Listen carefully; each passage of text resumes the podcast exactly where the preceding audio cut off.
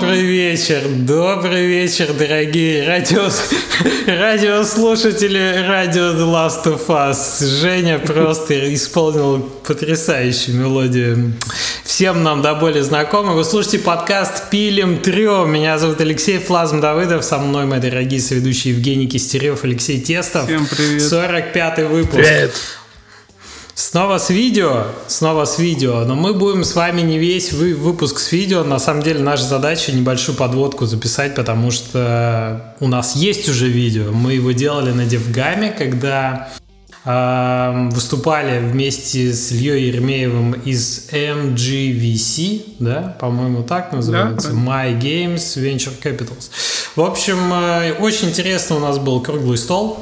Мы там поговорили про деньги, и там это видео вам будет доступно уже сейчас. Сейчас мы, собственно, хотим вас Это, оно и есть. Это оно и есть. Да, по, су- по сути вы его и смотрите, да. Мы просто хотим предупредить, что видео мы записали раньше, да, получается, две недели назад, плюс мы уже об этом успели поговорить, а оно дойдет до вас только сейчас. И, в общем-то, на- наши обстоятельства тоже меняются. Я вот перебрался в другое помещение, так сказать. У меня тут еще голые стены, но это уже будет мой кабинетик. Ам, Что еще интересного происходит? Декабрь начался. Декабрь прекрасный месяц. Самая интересная новость. Да, декабрь начался. Неожиданное самое главное, да, в отличие от как бы выхода или не выхода киберпанка. Май закончился, если что. А жаль. Вот. А жаль. А, видео будет про деньги, про инвестиции. Собственно, предыдущий выпуск уже был этому посвящен. Тут мы как бы будем в ретроспективе общаться с профессионалом со стороны стратегического инвестора, да, со стороны подразделения Mail.ru об этом. Ну и я надеюсь, э, вам будет интересно. Если что, задавайте вопросы. Ждем вас в телеграм-чатике, ждем в комментариях к YouTube. Приятного вам просмотра. Мне там не дали сказать, во что я играл. Самое страшное. Здесь Леша, во, во что ты играл? Нет, да- давайте уже к видео перейдем. Все, давайте. Я, я просто пожаловаться, я как бы... Это, это вся моя была цель. Следующий, На- на следующий выпуск раз, просто. э, видимо, придется больше времени выделять на эту рубрику, потому что у Леши там накопится. Выпуск, Аккумулируется. отдельный выпуск. Все, давайте. Все, приятного просмотра. Да, всем пока. Зачем я сказал всем пока?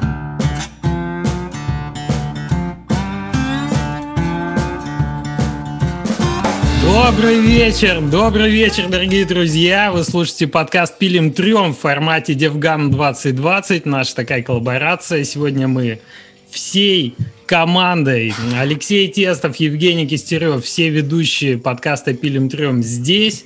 И сегодня у нас такая панель, на которой мы э, с Ильей Еремеевым, Илья, привет, э, Привет. будем говорить про деньги.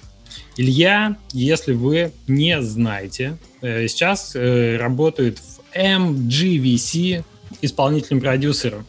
То есть Илья имеет к деньгам или к деньгам, в зависимости от того, где вы живете, не- непосредственное отношение и готов нам много всего полезного про это все рассказать. Но мы оставляем часть нашей обвязки из подкаста и поговорим про то, кто во что играл на прошедшей неделе совсем чуть-чуть. Илья, во что ты играл на прошедшей неделе?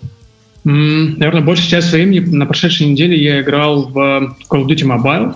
А, Я завершал сезон. А, Это вообще одна из моих любимых игр на мобайле. Я, а, в принципе, неравнодушен к шутерам на мобайле. Когда-то я был связан с а, Guns of Boom.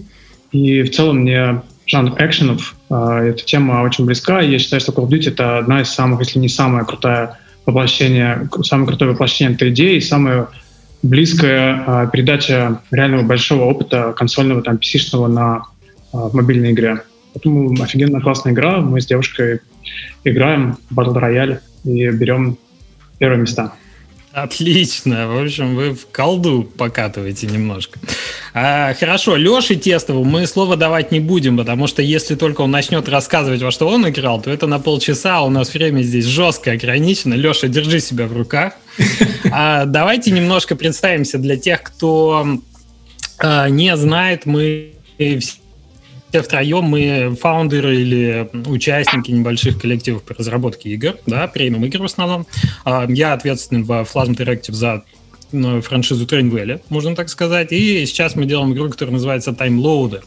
А, Леша Тестов, разработчик Inmost э, Hidden Layer, и э, Женя Кистерев, традиционно э, автор франшизы Skyhill уже во второй итерации и нескольких других игр.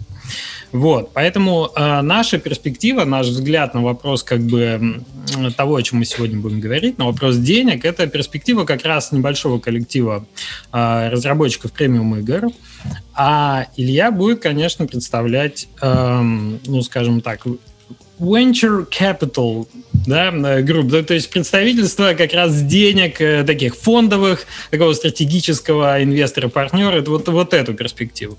Но поговорим мы больше, скажем так, про то, какие тренды на текущий момент существуют, вообще откуда деньги берутся и куда они и кому даются. Но для начала, Илья, чтобы мы понимали э, про твой путь, чем ты занимался последние не неделю, да, а последние годы, мы с тобой познакомились, мне кажется, в Вильнюсе лет пять назад, если я не путаю, когда ты работал еще в а, Asteroids. Mm-hmm. Расскажи, чем ты еще занимался за вот этот промежуток времени, где ты а, еще успел поработать? Я свой путь в геймдеве начал в 2007 году, на самом деле. А начинал я 3D-художником. Я делал модельки для гонок, была такая серия игр э, у вас 4 на 4, там чуть-чуть э, помогал ребятам. Потом я работал в э, в Spirasoft, э, делал роботов для Star Wars The Old Republic. И потом, м- потом я занимался э, casual играми. Э, я провел несколько лет в компании Artagon, где мы делали Hidden Object игры. И там я уже начал интересоваться мобильными играми и очень хотел э, перейти в продюсерскую или какую-то геймдизайнерскую роль. Но, к сожалению, тогда это было очень сделать сложно, потому что у меня не было ни геймдизайнерского опыта, э, там, никакого близкого, я был просто художником. Э, и несколько компаний, там, достаточно известных российских, мне э, отказывали в моих, э, в моих попытках устроиться на роль продюсера. Но однажды на сайте э, Kindev.ru я встретил объявление, которое предлагало роль креативного директора в компании европейской небольшой. И я решил рискнуть и попал на собеседование. Мне кажется, очень хорошо себя проявил в плане энтузиазма. Мне реально это очень хотелось э, получить эту, эту роль, эту должность. И так получилось, что меня на эту должность э, взяли, я попал в компанию Asteroids. Там это был просто качественный скачок, и очень большое спасибо Андрею Подопригаре, который сейчас исполнительный продюсер в Tiny Build. Что тогда поверил мне, это реальный был трамплин такой прыжок веры, э, ну, доверить э, практически управление э, петербургским отделением компании. Человеку без опыта, просто на основе там какого-то инстинкта и веры в меня. Там мы проработали несколько лет, создали пару достаточно успешных мобильных игр, но мне всегда хотелось работать в большой компании, в большой корпорации, и в какой-то момент наши пути разошлись, и я ушел работать э, в компанию Game Insight. Но один из факторов был а, перехода в том, что мне очень хотелось э, ехать в Москву обратно. А, и мне, мне очень нравится город, и нравится компания Game Insight. Тогда нравилось. И я попал в очень хорошее время. а Это был такой золотой век, Game Insight Ренессанс.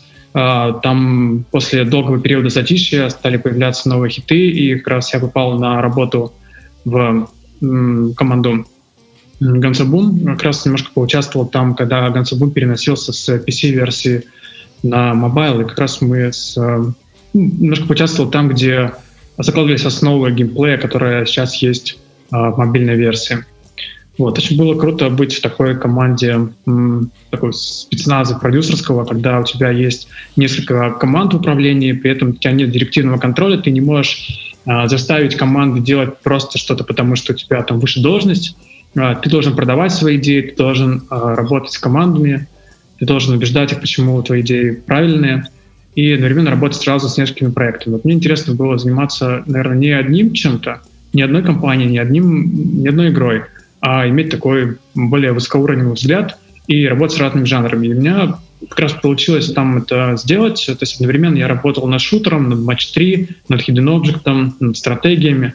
Вот. И такой доступ к тому, к информации вообще, как разные компании устроены, потому что, несмотря на то, что Game Insight студии, они как бы под э, корпорацией Game Insight а, они очень все разнообразные, и у каждого был свой подход э, и к разработке, и к отношениям внутри команды, и вот это давало понимание о том, насколько по-разному могут быть устроены игровые компании. И где что-то работает, не обязательно работает это э, в других местах. Но что я туда вынес, э, наверное, самое главное, что э, компании должны быть самостоятельными и независимыми э, в плане креатива. То есть они должны сами отвечать за то, что они э, за продукты, которые делают. И не должно быть жест, жесткой какой-то централизованной руки, которая, э, которая направляет весь там, геймдизайн во всех э, и как-то сверху спускает все дизайнерские решения. Э, там мне было очень прикольно, была крутая движуха, в то время Game Insight был э, вообще в топе, э, там, на хайпе было очень классно, но мне хотелось, кроме продуктовой части бизнеса, заниматься, собственно, бизнес-частью бизнеса. И я очень активно смотрел в сторону венчурных сделок, в принципе, того, как работают игровые компании в плане и зарабатывания денег, и э, бюджетирования, и, в принципе, как денежный какой-то поток, денежный оборот в компаниях происходит, как вообще, в принципе, работает бизнес. И вот случилось такое, такое совпадение, мне кажется, это, в принципе, бывает, что когда ты в какую-то тему углубляешься, ищешь что-то, Вселенная тебе помогает э, найти правильные варианты и реализовать свои желания. И вот я, никому не говоря о том, что я, мне это интересно, а я хочу туда э, копать, я читал книжки, и мне поступило предложение от Ильи Карпинского в туда MRGV стать исполнительным продюсером в новообразованном, новообразованном фонде, который занимался практически вот моей идеальной э, работой, ну, что, нужно было делать, это искать компании, э, оценивать их потенциал с точки зрения бизнеса в том числе, уметь с ними договариваться, дальше иметь в своем портфолио там определенный набор компаний, помогать им вырасти. То есть это было сохранение моей креативной работы плюс э, добавка бизнес-части именно того, чего мне хотелось сделать. Вот, присоединился к MGVC я примерно три года назад. За это время э, мы проинвестировали в 30 компаний, 8 из них это компании, которые э, были под моим руководством проинвестированы, то есть я их нашел, я ими занимаюсь, э, помогаю им дальше вырасти. Вот. И э, две из этих компаний были приобретены, э, контрольные пакеты в них были приобретены э, Mail.ru, потому что эти компании уже успели достичь успеха. Это компания Сурмаша Минская. Э, там классный кейс в том, что нам удалось рассмотреть успешную компанию э, на очень-очень ранней стадии, когда э, ребята только собирались создать э, свою компанию, у них был прототип, у них был вижен, но еще не было запущенных продуктов и, в принципе, какого-то трекшена, вот, и нужно было разглядеть. Через год компания выпустила, через полгода компания выпустила свою игру, еще через полгода они зарабатывали миллион долларов в месяц, мы приобрели в них контрольный пакет, и сейчас, спустя еще год, они практически удвоили свою выручку, и сейчас в районе там, 2 миллионов долларов в месяц зарабатывают и выпускают новый продукт. Вот так практически okay. за, за два месяца мы, за два года мы построили компанию, которая имеет несколько, несколько миллионов выручки в месяц.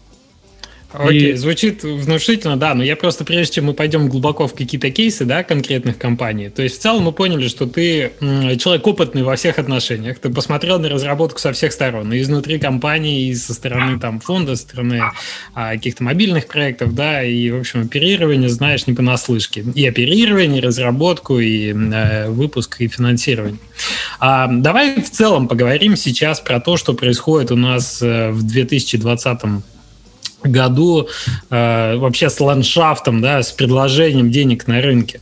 Потому что очень много сейчас историй про то, только, только хромой, не знаю, не, не пнул э, Бефезду, да, не вспомнил вот про эту сделку, кто считает, что много переплатили, кто-то нет. Э, ну что там, Codemasters покупает, да, с другой стороны Take-Two. И вообще кажется, что вот эта так называемая консолидация рынка, где все начинает укрепляться, за счет M&A сделок идут поглощения какие-то безумные стороны, что происходит что-то большое. Э, можете нам помочь понять вообще с точки зрения небольших команд, начинающих команд разработчиков, что это за тренды такие? А, ну, в принципе, на рынке начинает это, мне кажется, признак э, взросления рынка, что появляются финансовые агломераты, финансовые корпорации, которые э, поглощают игроков, и да, всем компаниям в какой-то момент придется выбирать, какой какой э, стороне они, какой ли, э, фа, фракции они хотят примкнуть. А, и на самом деле это положительно влияет а, на весь рынок, все эти сделки, но это имеет такой отложенный эффект волновой. То есть как только появляются компании, которые покупают компании а, среднего размера, а, это создает для инвесторов больше уверенности в том, что если ты сделаешь игровую компанию, которая будет иметь э, какой-то traction, какой-то финансовый успех, будут варианты э, продать эту компанию. А дальше это спускается ниже, то есть и появляется заинтересованность э, у инвесторов в ранних стадий о том, что если создать найти компанию на ранней стадии, помочь им вырасти до какого-то трекшена, до каких-то финансовых первых результатов, то у них будут варианты получить дальнейшее финансирование уже от больших институциональных инвесторов, которые потом уже видят выход себе э, по продаже этих компаний стратегическим покупателям. Естественно, это вот все э, пойдет так постепенно, и в итоге дойдет до того, что больше команд будут иметь доступ к капиталу, больше команд на ранних стадиях будут иметь доступ к капиталу. Потому что выстроится вся цепочка, и будет понятно, как инвесторам на каждой стадии можно заработать. Ну, я правильно понимаю, что, эм, скажем так, э, денег стало больше, что деньги получить э, команде стало легче. То есть вот именно изменение последних полутора лет, ну, по крайней мере, с нашей перспективы, мы это обсуждали в подкасте, мы говорили об этом с Лешей и с э, Женей, и mm-hmm. у нас всех, чтобы понимать наш бэкграунд, у нас всех э, есть издатели. То есть мы сейчас работаем с издателями, вот как наши все три студии, да, и у меня был поиск издателя как, как опыт именно в 2020 году. И было ощущение как раз, что стало сильно проще. Фондов очень много на переговорах. То есть э, раньше такого было не увидеть, что прям конкретно фонды интересуются проектом, продуктом и так далее. Абсолютно вот, так. Э, то есть э, твоя оценка, что, что как бы стало с инвестициями в этом смысле проще, да? Э, сто процентов так. Э, вариантов привлечь деньги стало гораздо больше, потому что, э, во-первых, игровой рынок в целом становится более заметным. Это один из самых быстро растущих сегментов интертеймент-индустрии. Он там гоняет уже киноиндустрию и музыкальную индустрию и так далее. И все больше и больше больших фондов, они интересуются этой темой. То есть фонды, которые до этого инвестировали, скажем, в там, нифига, в какие-то реальный бизнес, и так далее, они начинают интересоваться э, игровыми, игровыми компаниями. Формируются как специализированные фонды, так и просто отделение, там, подраздел фондов э, уже сложившихся. Плюс э, сами игровые компании начинают инвестировать э, успешно. То есть можно посмотреть на Playrix, да, они без создания какого-то фонда отдельного инвестиционного, они как отдельная компания начинают э, инвестировать в другие, ну, начали давно уже инвестировать в другие студии. Маркетинговые компании, например, как и Плавин, да, они тоже становятся э, игроками на вот, инвестиционном поле. Поэтому вариантов привлечь денег э, у даже у таких около то есть не совсем у непрофильных инвесторов, а около профильных или совсем профильных инвесторов становится гораздо больше. И я бы сказал, что уже вопрос не в том, как привлечь деньги, а какие и у кого взять деньги. Это становится гораздо более важным, чем сколько денег, по какой оценке. Скорее вот нематериальные какие-то бонусы и возможности ценятся выше, чем просто деньги. Слушай, интересный момент. Ты вот сказал то, что не э, именно э, геймдев инвесторы присоединяются к этому, а и у каких-то крупных компаний, которые до этого занимались другими инвестициями в других областях, появляются отдельные э, фонды, которые занимаются геймдевом. Mm-hmm. Это давно история продолжается или это вот свежая какая-то штука, которая прям там последние годы только началась? Я бы сказал, что оно активизируется в последнее время. А у нас были соинвестиции с фондами, которые до этого а, только пробовали зайти в геймдев, и сейчас у них а, там около 10 инвестиций в околоигровые компании. Хотя до этого это было для них не профильное направление. Ну, я бы сказал, что, наверное, какие-то точечные, такие спорадические инвестиции от непрофильных фондов были в геймдев, но то, что сейчас активизируется, эта тема, я думаю, что это такая тенденция, наверное, последних лет, пары лет. Отлично. Ну что, если мы выяснили, что денег на рынке много, и, эм, может быть, немножко классифицируем тогда какие бывают деньги? То есть все мы знаем вот этот термин smart money, да, когда ты получаешь не только деньги, но и деньги с некой экспертизой, с некой помощью на рынке. С... Э, особенно, да, что вот это вот такое стратегический партнер? Чем он вообще помогает, кроме того, что дает деньги? И рассмотрим паблишерскую модель помимо этого, чтобы сравнить. Да? Uh, да, я бы, наверное, поделил на такие три основные категории. Это проектное финансирование, это венчурное инвестирование и это стратегическое инвестирование. А, проектное финансирование — это когда а, инвестор, а, возможно, это паблишер, он вкладывает деньги в продукт и получает долю в прибыли или в выручке от конкретно этого продукта. Соответственно, ваше сотрудничество заканчивается ну, вот в рамках этого продукта или в рамках франшизы, там, основанной на этом продукте. В этом случае это более краткосрочное сотрудничество, если там стороны друг в друге не уверены или если модель там для инвестора более подходящий, когда ему интересно такая более классическая модель инвестирования в продукт. Так, uh, не знаю, большие, это, наверное, пришло из uh, паблишинга, uh, особенно премиум игр. Uh, такая штука, я не слышал, чтобы оно работало в премиум играх, чтобы можно было в free-to-play играх, чтобы можно было, чтобы кто-то инвестировал в разработку free-to-play игры без инвестиций в компанию. Но в разработке премиум а, игр это, в принципе, м, в принципе, до сих пор живущая модель. И если вы ищете инвестиции в создание премиум игры, то это вполне вариант, который можно рассмотреть. Слушай, а, а почему так? Mm-hmm. Почему free-to-play э, не инвестирует в конкретный проект? Э? Мне кажется, потому что когда у тебя есть э, проектное финансирование, у тебя э, более понятные перспективы в рамках вот создания одного проекта. То есть у тебя есть э, время на создание, у тебя есть э, примерное э, ощущение, сколько продаж будет, и неизвестно, какие дальше будут проекты. Э, поэтому ты, когда вкладываешь деньги в компанию, которая занимается премиум играми, ты не уверен, что э, какие дальше игры будут в перспективе там, нескольких лет. Когда ты вкладываешь в free-to-play игру эм, вот нет такого какого-то четкого момента, когда э, происходит там, а, что игра окупилась, не окупилась, э, потому что ну, после релиза в free-to-play игре работа только начинается, и дальше команда э, в случае успешного проекта, она остается там, на 3, 5, 6 лет э, с этим проектом. Поэтому оценить, наверное, оценить э, возврат инвестиций при инвестиции в конкретный проект free-to-play сложнее, чем в премиум. И... Возможно... А, не закончил ли я? Не, не, давай.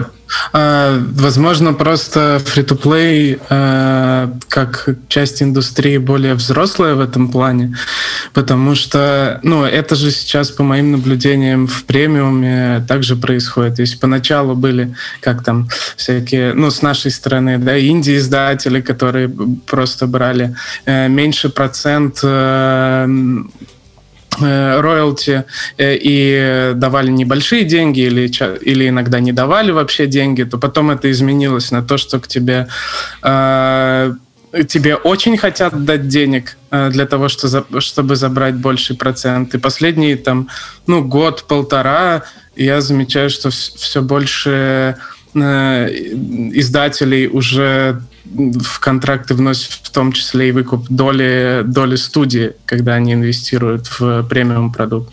Поэтому, мне кажется, у нас это тоже происходит, и мы к этому э, придем спустя там года два, э, по моему мнению. Да, мне кажется, это в том числе потому, что в играх э, очень большую ценность имеет IP, и, соответственно, тебе, как инвестору, хочется иметь не просто долю выручки, а совладение IP, как минимум. А, потому что это IP дальше приобретает все больше и больше ценности, на основе него можно строить франшизу. А, и IP в целом это, мне кажется, высшая ценность в том, что создают игры. Поэтому инвесторы, да, они хотят э, более долгосрочных инвестиций и более долгосрочных каких-то плодов от своих э, трудов. Вот. когда происходит инвестиция в компанию, э, то это немного более глубокое, на мой взгляд, э, сотрудничество происходит и плани, ну, планируется.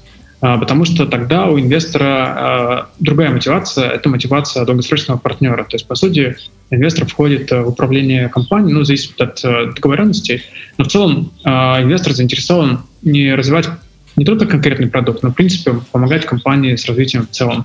То есть с поиском, с поиском партнеров, с поиском людей в команду, с передачей развития технологий и так далее. У нас, наверное, вот то, что мы даем своим портфельным компаниям, деньги, это по важности, там, не знаю, на десятом месте. На первом месте это доступ к информации, доступ к технологиям маркетинговым и такое вот присоединение к семье разработчиков, где они могут обмениваться информацией и получать какую-то синергию от того, что они находятся все в рамках одной структуры.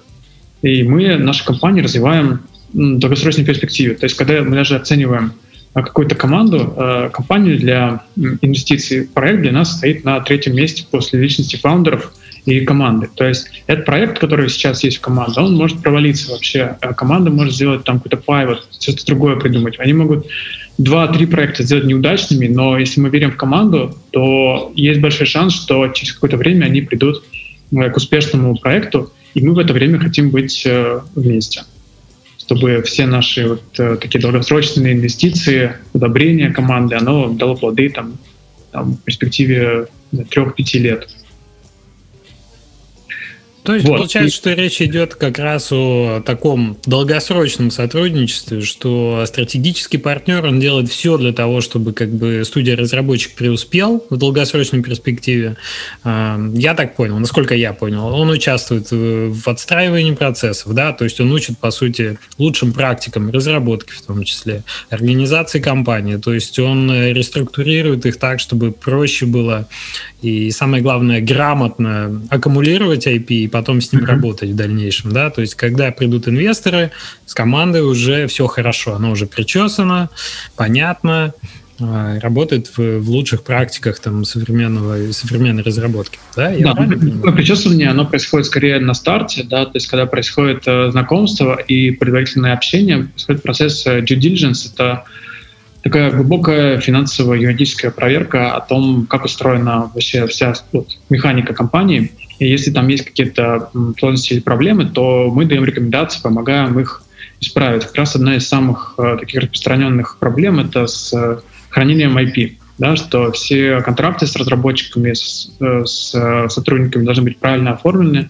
чтобы IP правильно аккумулировались на компании, и, собственно, этот вот актив а, оставался на балансе компании, и к нему никто не мог предъявить э, претензии в будущем. Эм, да, и стратегическое инвестирование от э, венчурного инвестирования зависит, эм, различается, наверное, тем, что стратегическое инвестирование, оно направлено на дальнейшее слияние с компанией. То есть это такой вырост, э, выращивание компании под себя. То есть мы планируем, что все компании, с которыми мы начинаем сотрудничать, они в какой-то момент присоединятся к MyGames и станут частью нашей, нашей семьи, нашей, нашей компании. Вот. А венчурные э, фонды, они э, зарабатывают в основном на том, что они перепродают свою долю. То есть их задача найти компанию, которая имеет потенциал роста, но еще его не реализовала. Э, зайти туда по более низкой оценке, помочь компании также вырасти, но потом, э, если это вот именно структурировано как фонд, они, они должны продать свою долю, чтобы на арбитраже цены вот этой доли заработать. То есть, условно, они заходят, когда компания стоит миллион долларов, они имеют там 20%. Потом они продают компанию, когда она стоит, свою долю, когда компания стоит 100 миллионов долларов. Э, соответственно, они в 100 раз увеличивают свои э, вложения. Ну, это супер классный кейс, такого не бывает практически, но в целом как бы логика такая. То есть, э, когда ты э, входишь партнерство с венчурным фондом, нужно понимать, что в какой-то момент они будут искать э, варианты выхода. Естественно, это через э, какой-то момент ликвидности происходит, то есть через продажу компании. Вот. И, например, на Западе э, построение компании под продажу — это очень такая понятная тема, а в России пока э, чуть по-другому. То есть много людей делают бизнес на всю жизнь. То есть они вот э, не планируют его никогда продавать, они хотят делать, э, развивать свою компанию там пока, пока могут. И для них такой лайфстайл, просто бизнес, который вот э, очень сильно олицетворяется с ними, связан с ними. А в Америке и в Западной Европе, ну и в Восточной Европе сейчас тоже, часто бывает такое серийное предпринимательство распространено, да, то есть для фаундеров это может быть там вторая, третья, четвертая компания уже, которую они выращивают, они делают компанию автономной и дальше продают ее и делают что-то новое.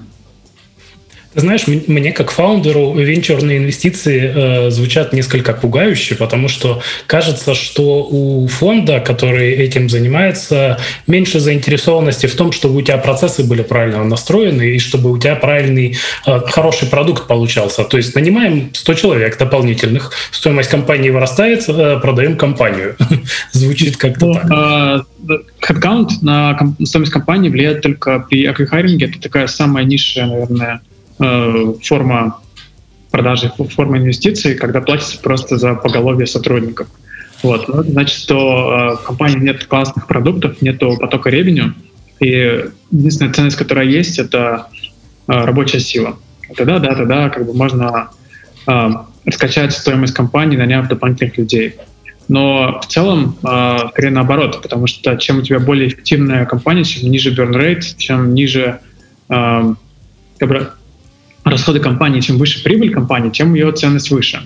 Поэтому эм, мне кажется, приведение на, на борт э, венчурного инвестора, оно наоборот помогает построить правильные процессы в том, чтобы эм, компания стала более автономной, то есть чтобы она не завязана была на решение одного человека, и в принципе ты мог э, как бы оставить этот механизм, уже не контролировать каждый там его день, э, а чтобы это было таким бизнесом, который сам себя поддерживает и может без твоего участия дальше продолжать работать и расти. Поэтому, наоборот, вечерные инвесторы такие серьезные, они помогают построить процессы. Логично. А если, а если рассмотреть э, с точки зрения того, какие компании, да, какие команды, какие продукты имеют больше всего шансов привлечь инвестиции? Причем мы сейчас говорим не только про инвестиции стратегического да, партнера. Мы сейчас говорим про инвестиции вообще доступные на рынке. Ну, что это? Вот э, какой размер да, должен быть у команды, на твой взгляд, оптимальный? Mm.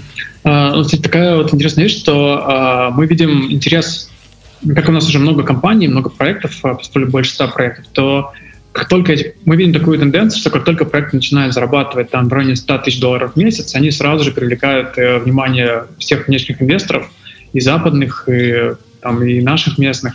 И, и эти инвесторы начинают контактировать э, с фаундерами компании, предлагать им какую-то э, какие-то инвестиции, какие-то стратегические решения. Э, то есть как только вы и ваша компания выйдете на какую-то выручку, вы сразу же сами попадете на радары, и с вами будут э, пытаться связаться и пытаться сделать какое-то вам интересное предложение. А, я бы сказал, что самое правильное, правильное время, когда искать инвестиции, это когда вам не нужны инвестиции, но когда вы их можете привлечь. То есть вы находитесь э, в сильной позиции при переговорах, а у вас нет ситуации такой, что если вы сейчас не найдете деньги за месяц, компания закроется, вы показываете рост, и вот это самые, а, самые подходящие, самый классный момент для того, чтобы разговаривать о привлечении инвестиций, э, привлечении какого-то внешнего партнера. Потому что тогда получите самые, самые классные условия, а, в отличие от того, если вы будете нуждаться в деньгах. Вот. Э, какие компании могут привлечь? Э, практически любые, которые делают какие-то вменяемые продукты и имеют коммерческий потенциал. То есть, во-первых, если ну, инвесторы, они вкладывают деньги для того, чтобы заработать. А, это просто такая ну, логика, и нужно понимать, как, а, вложив деньги в вашу компанию, инвестор может заработать. Естественно, если ты делаешь а, какой-то арт-проект, который ну, не имеет коммерческого потенциала вообще, но это просто высказывание, то привлечь людей, которые, чья работа заключается в том, чтобы находить коммерческий потенциал в компаниях, то, скорее всего, вы с ними не договоритесь. Поэтому как бы, нужно делать игры, которые имеют э, шансы заработать. Это вот такой главный критерий, наверное. А, То дальше... есть даже компания, состоящая из одного человека, может тоже успешно привлечь инвестиции? Ну, если компания планирует э, развиваться. Да, то есть, э, в принципе, маловероятно, что компания из одного человека будет э, делать стабильные игры, э, которые, э, которые будут приносить там вот нескольких миллионов долларов в месяц. Это просто такие есть кейсы, когда, ну, в премиум обычно сегменте, когда один разработчик, там, не знаю, Stardew Valley, например, да, когда он заработал реально несколько миллионов долларов, ну, или там ночь. А, но это такие редкие кейсы, что а, это непрогнозируемо. И сложность в компании из одного человека, что это компания, которая зависит от одного человека. Сегодня у него хорошее настроение, а все идет нормально. Завтра он сказал, что он устал, и все, он больше ничего не хочет делать. И все, и весь, вся эта инвестиция на этом заканчивается. А, То поэтому... есть мне представляется тогда уже компания такая, человек от 10 примерно, там, где э, люди уже могут сами ставить себе задачи э, без какого-то единого руководителя, где настроены процессы именно разработки так более правильно, скажем. Если мы говорим о стартовых инвестициях, то я бы сказал, что стартовый размер компании э, там 3-10 человек — это оптимальный. А, то есть вот burn rate держать в районе там 10-50 тысяч долларов — это в месяц. Это адекватный, а, адекватный бюджет. А, и, ну, например, мы рассчитываем, что а, компания, которая, в которую мы инвестируем, она выпустит проект как минимум soft-launch в течение года-полутора с момента наших инвестиций. То есть Пока что у нас такой горизонт планирования, но в целом мы готовы его увеличивать и в более крупные проекты входить. То есть э, это должно быть что-то, а вот еще важный момент, что мы не вкладываем в компании, которые находятся в поиске идеи. Вот это для нас слишком ранняя стадия. Но как только компания нашла уже какую-то идею, вот это для нас э, достаточный момент. То есть мне кажется, что поднимать деньги на то, чтобы просто придумать о том, что, что вы хотите делать, э, это вот не всем подходит. Для этого нужно иметь какое-то имя э, и, там, не знаю, супер крутой трек-рекорд, который, в принципе, уже будет создавать ценность. То есть Но... Э, вы смотрите на прототип в том числе, э, чтобы даже, был даже продукт какой-то минимальный. Прототип это было бы идеально, а там игра в бете с э, какими-то первыми метриками это вообще супер вариант. А, но хотя бы сформированная идея и понимание того, что ты хочешь построить, что ты хочешь создать как в плане игры, так и в плане компании, для нас это вот обязательное условие. И лично для меня это обязательное условие с такой сильный, четкий вижен того, что люди хотят сделать и на что им нужны ресурсы. Вот. А дальше скорее отсутствие красных флагов, которые как бы м- снижают вероятность успешности нашей инвестиции.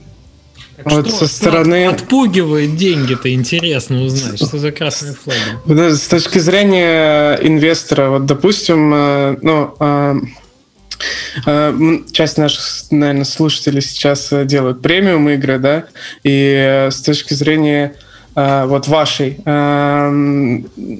мы услышали launch, значит, больш, в большинстве э, разговор идет о мобильном рынке, допустим, инди-разработчики, они сделали там вдвоем, э, какие-нибудь сооснователи, сделали успешный хит, да, игру, там, которая заработала там, миллион долларов, допустим. И они, ну, подросли там, их стало 5-7, ну так, чуть-чуть подросли.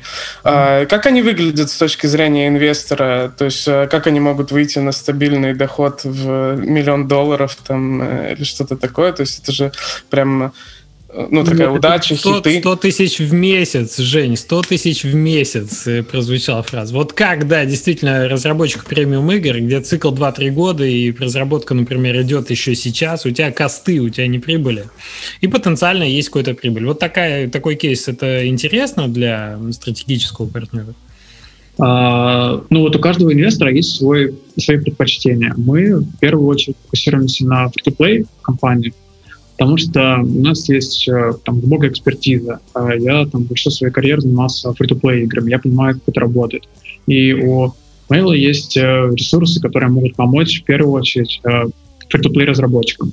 Но есть инвесторы, которые инвестируют в премиум, премиум продукты, премиум компании.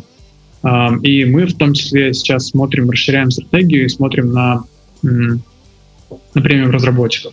Но опять же, даже если мы говорим про премиум, да, то есть это, а, ну, начиная там от демки. Да, вот мне очень понравилось, в свое время Алекс Нечепорщик говорил, что ему нужна минимум гифка, да, которая объясняет геймплей.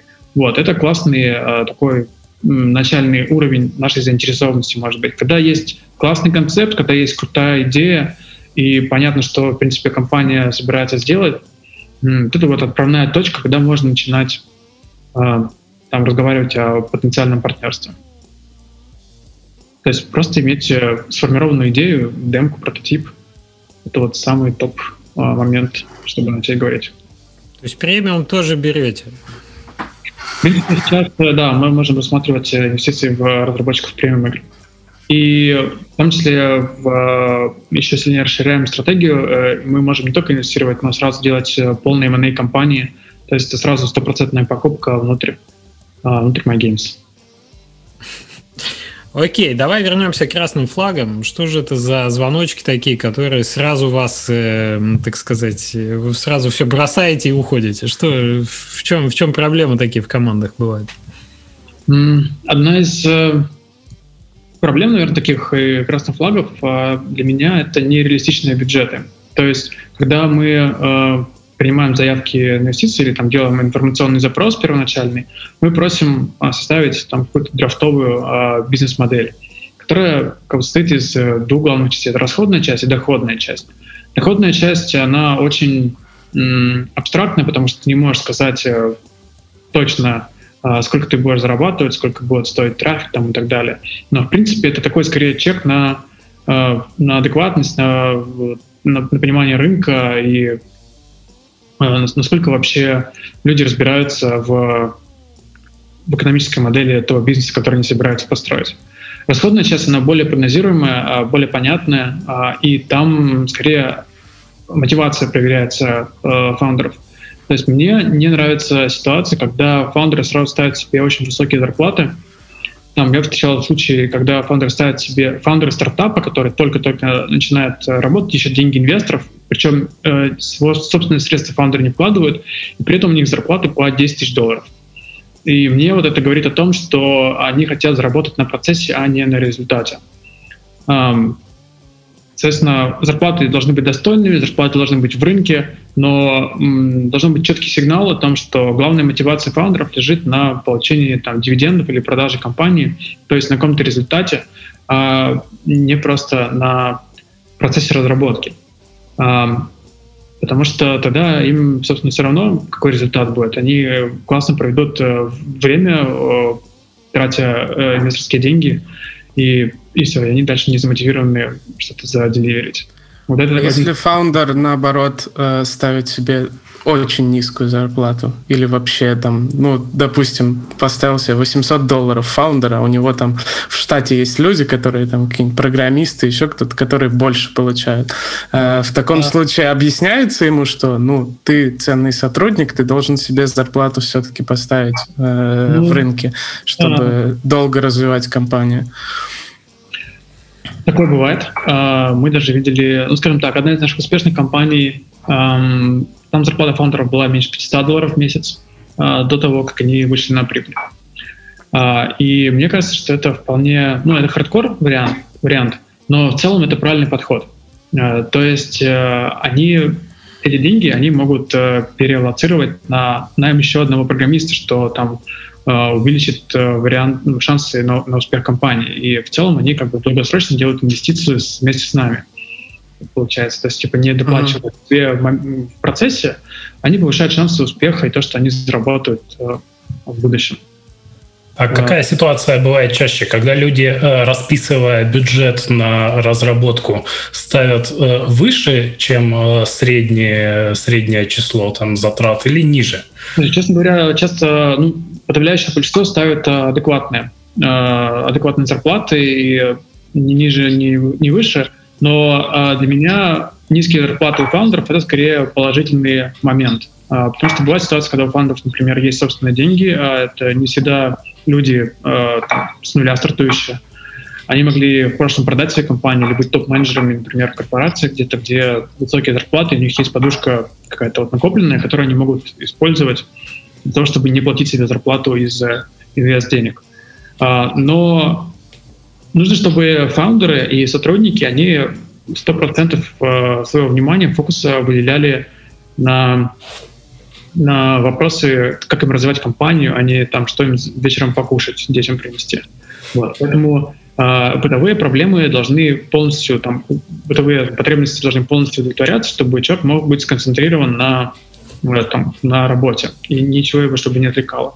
Но все, что идет там сверху, э, среднего, это уже вызывает дополнительные вопросы и э, там, должно быть как-то подтверждено, почему, почему это так.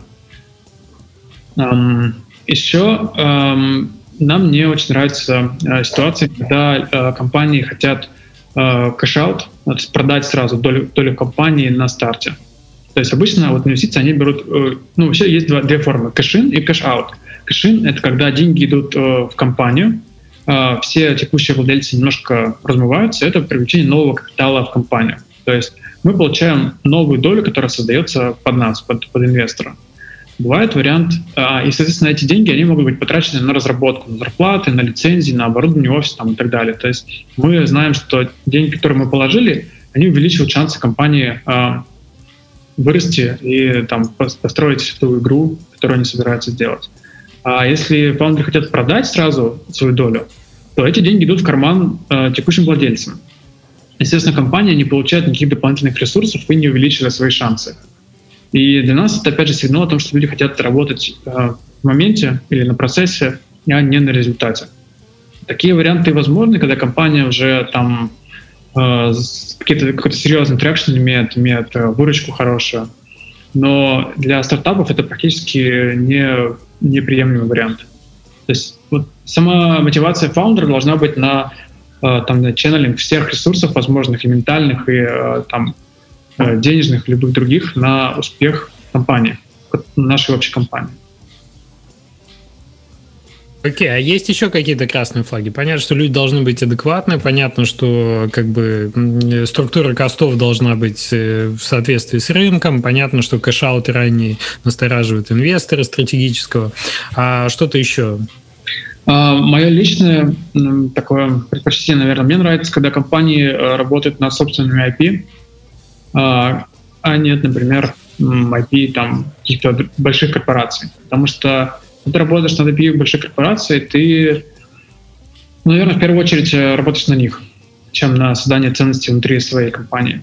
Вот, когда ты создаешь э, свое собственное IP, ты, помимо того, что ты имеешь потенциал заработка на этой игре, ты создаешь внутри себя м, ценность какую-то. Ну вот примеры там Рови, да, с Angry Birds, они, помимо того, что они работают на играх, их франшиза позволяет им делать кино, делать игрушки. Э, в принципе, на этой франшизе даже серия игр разрабатывается. Вот Tiny Build — это, например, э, очень крутой кейс с Hello Neighbor, да, когда вот само IP Hello Neighbor — это уже э, суперценность. И она даже ценнее, чем тот кэш, который они прямо сейчас получают с игр. И вот когда ты делаешь свои продукты, когда ты вот чувствуешь о том, что ты ставишь ценность внутри компании, это там надолго, вот это м, большой плюс. И это в будущем и для инвесторов, э, там стратегических покупателей будет ценно, если мы говорим о VC-сделке. И для стратегических инвесторов это тоже, тоже плюс. А для э, инвесторов э, в проекты это плюс э, в том плане, что франшиза будет ну, иметь Э, какой-то потенциал на сиквелы. И не зря все издатели, они прописывают какие-то себе дополнительные права на э, какое-то приоритетное участие в проектах, которые в дальнейшем будут выпущены в серии. Потому что э, как бренд, он реально стоит э, что-то. И он помогает следующим играм быть более успешными. Поэтому вот как бы это вместо того, чтобы создавать ценность другим людям, лучше создавать ее для себя. Слушай, в последнее время очень часто слышно про франшизы, слышно про то, как важно их строить, и важно об этом думать даже как бы самым небольшим начинающим командам и так далее. Мне вот интересно, ты сказал, что ценность для, например, для GVC, да, в премиум разработчик, в том числе это некая франшиза, некая IP, которая потом вырастает во что-то. Я так понимаю, что в частности, как бы вы помогаете выращивать франшизу из IP, да? А, во-первых, как вы это делаете, если вы это уже делаете, а это не какие-то отдаленные перспективы. А во-вторых, э, какая именно ценность, кроме сиквелов, э, еще вами рассматривается? То есть Но... это вот как раз э, ритейл? Да, да, не обязательно, не обязательно, чтобы это были э, прямые сиквелы. Пока что мы думаем в сторону, ну, примерно, как а, работает Call of Duty, да. То есть Call of Duty — это уже не только шутеры, это и Battle Royale, это и стратегические игры и так далее. И у нас есть франшизы, достаточно крупные, например, Warface, например, War Robots. И в Warface, например, уже есть игра, которая э, создана по франшизе, даже две игры, которые созданы по франшизе Warface. Это и мобильный Warface, и Warface Breakout, которые, по сути, другая игра, то есть она ближе такой э, механике Counter-Strike, наверное. Э, но она использует бренд, она использует мир э, Warface. И это во многом помогает продажам э, этой игры. Э, соответственно, мы ищем такие франшизы, которые могут быть использованы кросс-жанрово, кросс-проектно, которые могут стать э, ну, в будущем и там потенциально IP, по которым можно делать э, мерч, кино и так далее. Вот в этом мы видим ценность. Warface. Сериал на Netflix. Звучит неплохо. Ну, ну почему нет? Потому что есть э, Extraction, да, по-моему, которая типа Call of Duty, но прикинь, это был бы сериал Call of Duty. Это вообще был бы супер огонь. Например, да сериал... Я думаю, будет. Что там далеко-то ходить? Вон, Ведьмак добрался, и Call of Duty доберется. Чего уж там. А, по Last of Us снимать сериал а, ну, планируется. Да, есть, э, в принципе, ну вот кросс-медийная история, это тоже большая, большая штука. Ну, например, по Судоку ты не снимешь сериал. Какой, какой бы крутой Судоку у тебя не было. Да, по судоку, конечно, сериалами сложно. Я думаю, мы в целом охватили то, о чем мы хотели поговорить. Я думаю, что мы можем потихонечку начинать переходить к вопросам. Э, да, начинать их зачитывать и смотреть, что у нас там в чатике происходит. Жень, если таковые есть.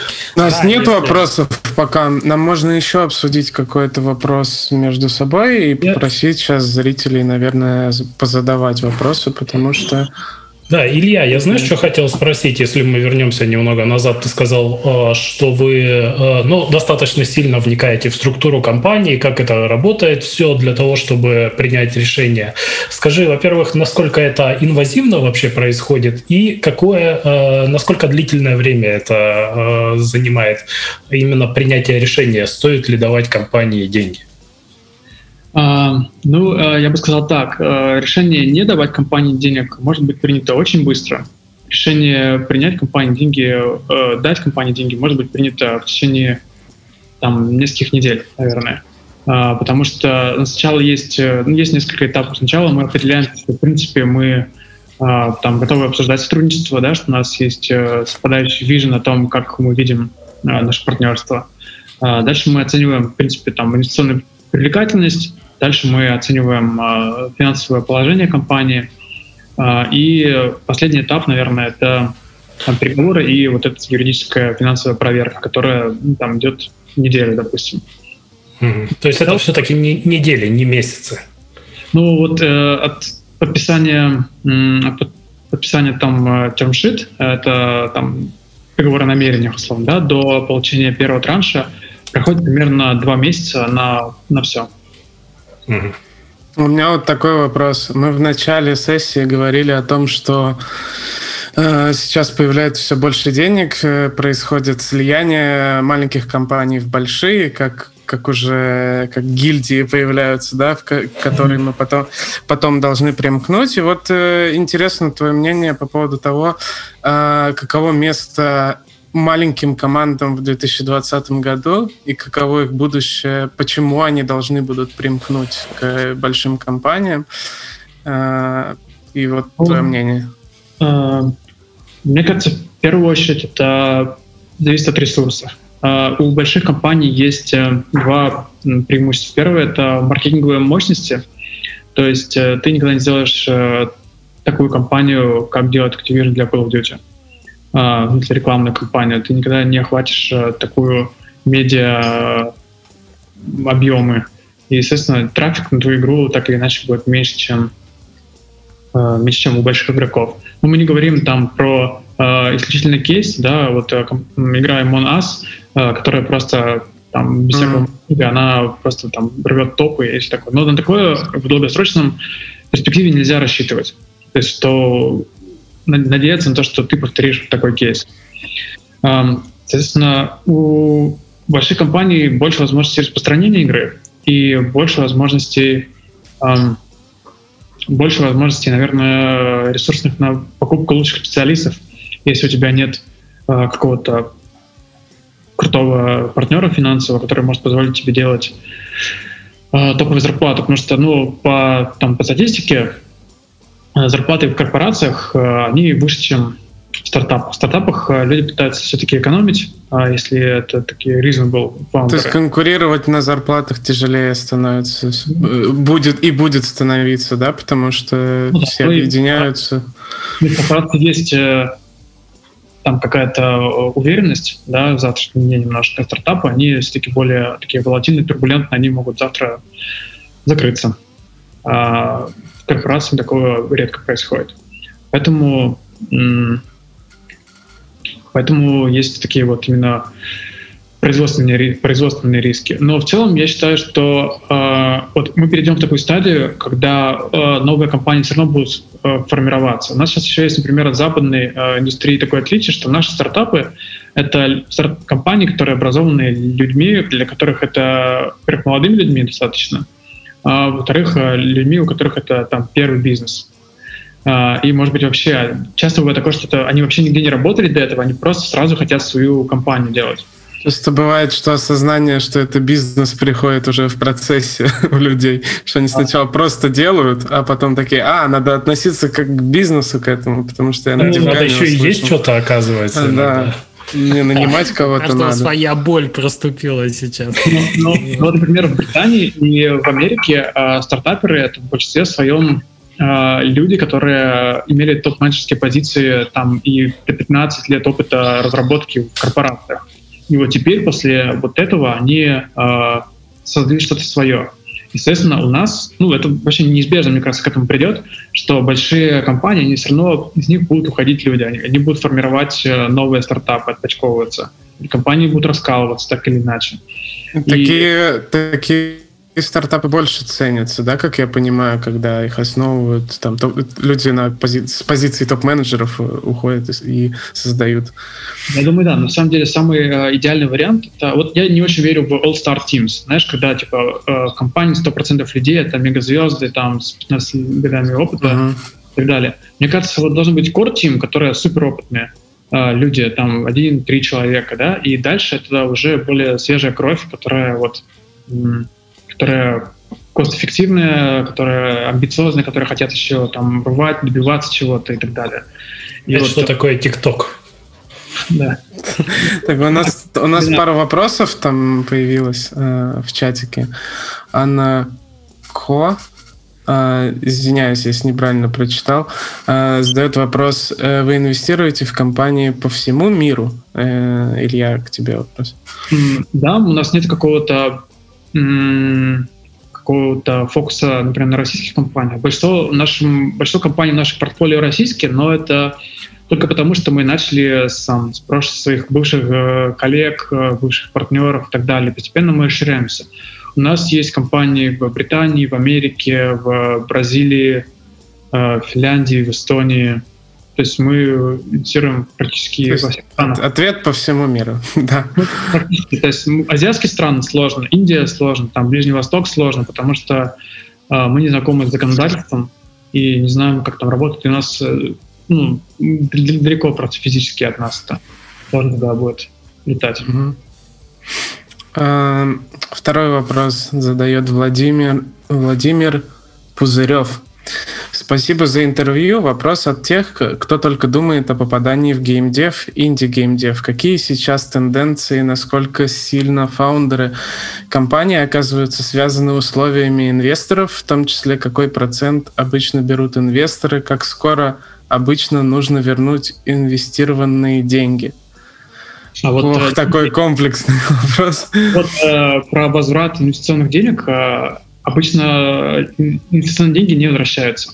То есть это может быть в виде займа а, инвестиция, но инвестиция это не кредит. А, вот если вам предлагают там в обеспечение поставить свою квартиру а, в обмен на деньги на игру, то это... Это кредит.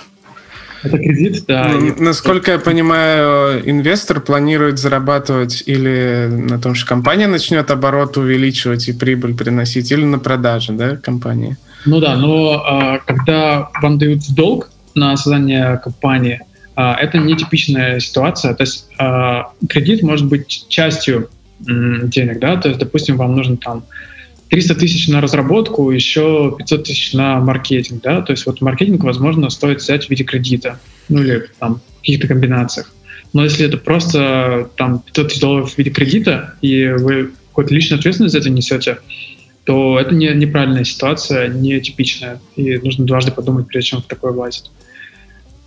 Так, а что там было первое? А, вопрос от тех, кто только думает о попадании в геймдев, в скобочках инди-геймдев, какие сейчас тенденции? А потом уже вопрос был... Мне кажется, мы ну, уже да, да. А, я бы еще посоветовал пос посмотреть э, запись доклада Алекса Нечпорчика про виды э, инвестиций, также на Девгаме. Я не помню, как он назывался. Э, тоже отличный доклад, возможно, там э, про деньги. А у меня вот э, от себя вопрос э, вот эти тенденции того, что э, появляется все больше денег для покупки компаний, в том числе и в премиуме, не связано ли это с тем, что а, на данный момент э, все больше паблишеров э, и средних компаний начинают выходить на IPO и скупать ну, э, мелкие студии для этого. Ну, это это определенно имеет... Team 17, например, ну, подобные компании сред... ну, средние. Это один из факторов, почему появляются такие игроки, да, то есть и Embracer, и Stillfront, например, публичные компании, да, которые которым нужно постоянно показывать рост выручки. Email, uh-huh. тоже публичная компания, нам тоже нужно показывать рост выручки. И есть органический рост выручки, а есть, э, ну, и там, да, прибыли. Есть э, M&A путь. Э, соответственно, в какой-то момент органически становится тяжело это делать, потому что ты уже очень большой. И тогда подключается M&A. Поэтому, да, это один из факторов публичности, как бы заинтересованность инвесторов этих компаний видеть все там, все активнее растущую выручку и прибыль своих портфельных компаний, стимулирует эти компании э, агрессивно инвестировать в другие потенциальные компании. Но это будет... Э, это должно все-таки тоже происходить аккуратно, э, чтобы эти инвестиции в будущем окупались, и эти компании не, э, не, не расстроили инвесторов, там, не, не банкротились и так далее. Мы э, в такие рисковые активы э, не инвестируем, мы инвестируем только в те компании, которые имеют потенциал выхода на э, положительный беду, то есть они должны приносить прибыль через э, год-два с момента наших инвестиций. И так э, со всеми нашими портфельными компаниями происходит. То есть э, бизнес должен быть реальным, это не должно быть там Uber условный, да, который там э, 10-20 лет будет генерить убытки. Э, в играх такое на, на данный момент э, не распространено. Угу. У нас нет вопросов в Q&A. Я думаю, мы можем заканчивать потихонечку, чтобы сильно не вываливаться по таймингу, да. Э, Илья, спасибо тебе огромное за то, что ты там расставил некоторые точки над «и». Я могу порекомендовать два последних подкаста «Как делают игры» с твоими коллегами. Э, там очень много интересного. Там Илья Крапинский был, и последний выпуск тоже про аналитику очень хороший. Так что, ребята, если вам эта тема интересна, есть что посмотреть. Есть куда глубже покопать. А мы на сегодня уже заканчиваем. Спасибо. Спасибо, что были с нами. Спасибо. Да, спасибо. Подкаст. Всем спасибо. Слушателям спасибо, Илья.